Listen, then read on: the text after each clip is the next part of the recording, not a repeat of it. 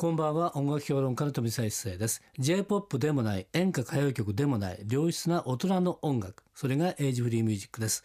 毎週4日連続でお送りしてますけれども月曜日と明日火曜日明けて火曜日水曜日のこのコーナーはエイジフリーミュージックを生み出したアーティストやその名曲の誕生させた人物をお迎えしてお届けするトークセッションです。2日間にわたりましてパート1パート2をお送りしたいと思います。えー、それではね早速今夜のゲストをご紹介しましょう今夜のゲストはこの方ですこんばんは演歌歌手北川大輔ですよろしくお願いします相変わらず元気ね。はい、あありがとうございます。ね、もう元気だけが取り柄なんですけど。いやいやいや、はい、なかなか本当高青年であ。ありがとうございます。え？もう二十三くらい、はい、えー、とですねもう四十五になるんですよ。いや全然見えないですか、はい、ありがとうございます。えっ、ー、とね、はい、えー、やっぱり三十九ストもおかしくない本当ですか？じゃあ三十九で売りたいと思います、ね、でね大ちゃんといえばもともとほらあのプロゴルファーを、ね、そうなんです。あの目指してはい、学生時代までずっとゴルフ部に所属しておりまして、うん、その後アメリカに留学をして、うん、向こうで試合出たりなんかしてですね、うん、結構あのプロとしてゴルフをやっておりました、ね、はい、そのねプロゴルファーがなんでまたね、はい、歌ってことになるわけ、えー、これはあの長い話になってしまうんですけど、まあ、体を壊してしまったというアクシデントがあって、でまあ、レッスンプロみたいな仕事を日本で携わってたんですが、たまたままあ夢と希望がなくなっていた時期に、まあ、ゴルフの生徒さんが地元でカラオケ大会があるんだけど出てみませんかという誘いをいただいて、で人前で歌ったりするのは気持ちがいいだろうなと。そして経験をしたことがないことをやってみるってなんか興味がありましてで二つ返事で「よかったらお願いします」と。たまたま二人欠席の方がいらっしゃってその穴埋めだったんですけどそこに参加させていただいたカラオケ大会の審査委員長のまあ作曲家の中川博之先生と言ってそうですね。の先生がお越しで「君はいいね」と「明日からよかったら弟子に来ないか」と。それまたすごい話だね。そうですね、うん、本当にあのたった一度の出会いで、先生との約束で人生変わりましたね。はい、ということはそのカラオケ大会ってその、はい、あれそれは素人の人が出るまあもちろんはい、もうアマチュアの普通のカラオケ大会ですね。うん、ということは今ね、はい、あのカラオケで、えー、好きな人がたくさんいるからいっぱい出ますよね。はい、そうです、ね、大ちゃんは別に自分でカラオケ歌ってたり、はい、歌手になるって気持ちはなかった、まあ、全くないです全くないです。全くない。ただ穴埋めのつもりで誘われて、うん、しかもまあ人前で歌うとか好きだったので、うん、宴会とか大好きで、歌が嫌いな人はいないと思ってるので。あということはもともと好きだったけれども、はい、自分の中でもねあのプログラファー目指していたので、はい、歌手っていうのはなかった、ね、まあもちろん全くそんなこと考えてもいなかったので、ね、それがねあの、はい、プロゴルファーとしてやっぱりね、はい、えー、ちょっと怪我のあってそうですね。ダメだ、ね歌歌っていうことがね、あのいました。はい、じゃあ今度歌に関してね、はい、普通言うとまあ歌いろんなパターンがあるじゃないですか。そうです、ね、ロックがあって今では j p o p 系でね、はい、それから演歌歌謡曲系で、まあ、大きく2つに分かれるんだけれども、どっちでもいけたかったでしょこれ？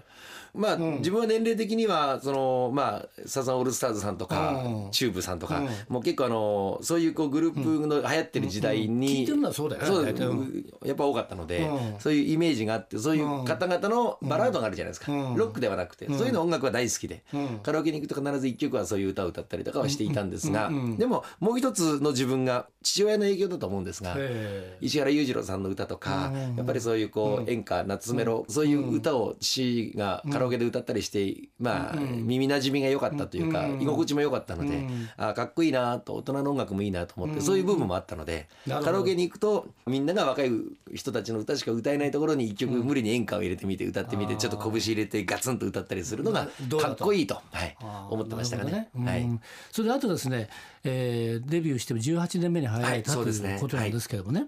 であの自分なりのやっぱ歌が歌えるようになったっていうのはね、どのくらいですかね？10年ですかね。そのデビューから10年目ぐらいに、やっぱりいろんなことを考えて、うん、まああの年越しの時に毎年思うんですね、うん、あの12月31日から1月1日の時に、今まで何をやってきてこれから何を求めていったらいいってやっぱりいろんなことを白紙に頭の中で、まあ初心にまあ、帰るというとなんか戻ってしまうので初心を忘れずにという言葉でいいと思うんですけどなんか新しくまたここから何をしていったらいいかってすごく悩むのがその年越しなんですよ。リセットしちゃう次とか、そうですね。なんかそういう自分で何か変わるきっかけをどっかで作んないとこのまま行きたくないなって毎年その年越しの時に思うんですけどで10年目の時にさすがに寝れなくてですね。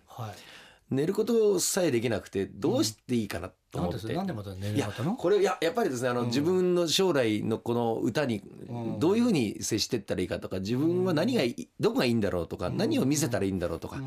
でそれまではあのまあ当たり前なんですけど、うん。先生から教わったこと、うん。プロデューサーさんそしてレコード会社事務所、もう全ての方の意見だけで動いてきて、でしかも、えーこういう作品だったら売れるよとか、うん。こういう作品だったら、あのい似合うよとか、やっぱりそういうイメージからいくと自分はずっとデビューしてからですね、キャッチフレーズがうん。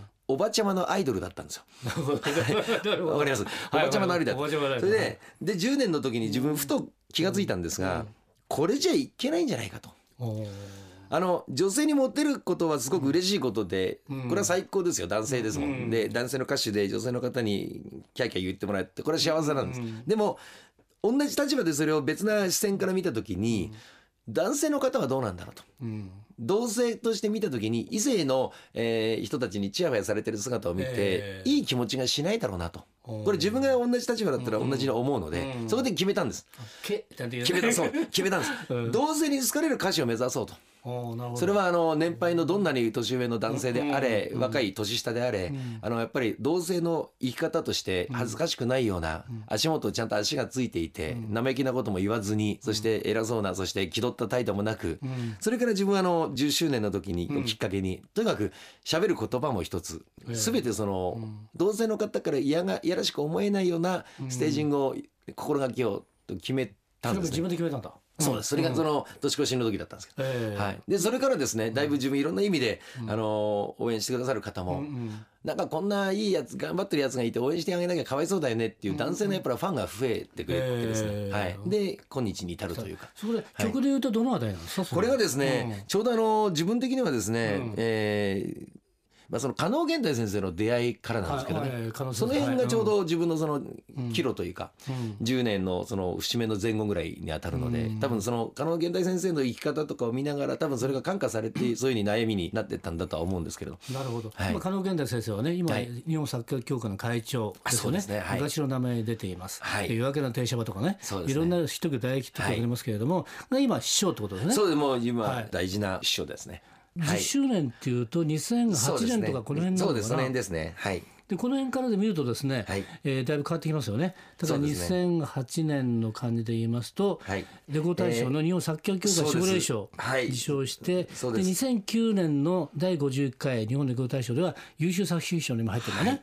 これ10枠に入ったってことだから、そうなんですそ。の意味じゃね。 EXILE とか倖田來未さんとか氷川きよし君なんかと一緒にですね、えーはい、対等に歌わせていただいて気持ちよかったですね。ねということでここで確かに10年目に確かに変わってますよねっていそうですね。その自分自身の歩き方っていうか、とにかくもう顔の表情一つ多分違ったと思います。うん違ってきてると思います。まだまだだと思うんですけど、はい。はい、えーということでですね10年目にね、はいえー北川大ちゃんが自分で決めたとここうもう自分はここで行くんだと。はい。いう感じですね。それでえー今回ずっと来てますけれども、はい今回ですね新曲が出ました。はい。これ浜の踊り子。はい。これはどうでしょうか？これいい曲ですね。まああのその作曲家協会の会長でいらっしゃるそのまあ恩師、加納現代先生がもう十数年前からこういう曲をやってみたいっていう思惑があったそうです。で曲が出来上がりました。でタイトルだけは「浜の踊り子」という曲のタイトルをつけて、でさあ詩を当てはめてもらおうっていう話になってでまああの今作詞家協会の会長でいらっしゃるはい。北条誠先生とはそうですね。え親交があって仲良くされてるので、じゃあ北条さんにお願いしようかということで、ですからあくまでも曲線になります、曲が先にということで曲線の曲で、えー詩を、えー譜に当てはめてもらって歌詞を載せてもらったと、そしてじゃあ誰に歌わせようかって話になってまあじゃあ大好きいくかということで、もう本当に授かったような作品ですよね。なるほどね。はいうんこの中であの浜の踊り子の中でね、はい。えーブルースカイが出てくるじゃないですか？そうですね。これブルースカイっていうのはこれは昔あったそうです。あの山下町横浜の山下町に昔あったクラブの名前です。うん。はい。でこれは美空ひばりさんが、ん。えーファンクラブの発足式をしたとしても有名な、う本当にあの歴史の古い、今は残念ながらもうなくなってはしまったんですけど、ブルースカイというとても素敵なクラブなるほど。はいですね。私もだからその中で言うとちょっと後ろのこ、まああのーは当時若かったんでちらっと覗いた感じですよね。本当ですか？もちろん言ってますけどね。あはい。どっぷりじゃないですよ。まだあだって、まあまあはいあのが二十歳くらいだから。あそうですよね。ね、でもちらっと見てね、わはいいい感じ、いいです。ゴージャスなね。やっぱり、はい。えーバンドでね,、はいそうですね。ごいいいですよ。特にあの今回音楽がですね、まあ、バンドさんのこうオーケストラが、トランペットトロンボーンサックス、この辺の管楽器、ラッパ系が結構バンバン来てるので、そのクラブのそれその雰囲気えーショーのイメージをすごくあの大事にこう作っていただいた感じがしていいですね。そうですね、はい。あとね北条誠さんのね、はい。詩もなかなかいいんですけどね、この胸の谷間に汗を落とし、そうですね。怪しげに入れるとかね。これはなかなかいいですよ、はい。あの金のピアスを海に投げ旅に出たあいつとかね、そうですね。あとねこうね、この汽笛っていうのとね、はいね。ってここがね、はい。なかなかですよ。そうですね。えーこれはやっぱりねあの曲線でこの言葉を入れるのこれ大変だと思う大変だったと思いますね。はい。これうまくはまってる。そうですね。もうすごいやっぱさすがまああの両先生はお酒とかも仲良くおお飲みになったりされるので、多分そういう意思疎通がしっかり取れてさすがだなと思ういい作品を作っていただきました。そうですね、はい。それではね、えー今北川大ちゃんが一番最初ね推してる推し曲はい。じゃあ曲紹介お願いはい、わかりました。はいえー北川大輔の24枚目のシングルレコードです、えー人生をかけてこの曲に行きたいと、そんな思いで今頑張ってる曲です。タイトルが、浜の踊り子です。聴いてください。今夜のトークセッションのゲストは北川大輔さんでした明日も引き続きよろしくお願いしますよろしくお願いします。飛び一世のエイジフリーミュージックまた明日の夜お会いしましょう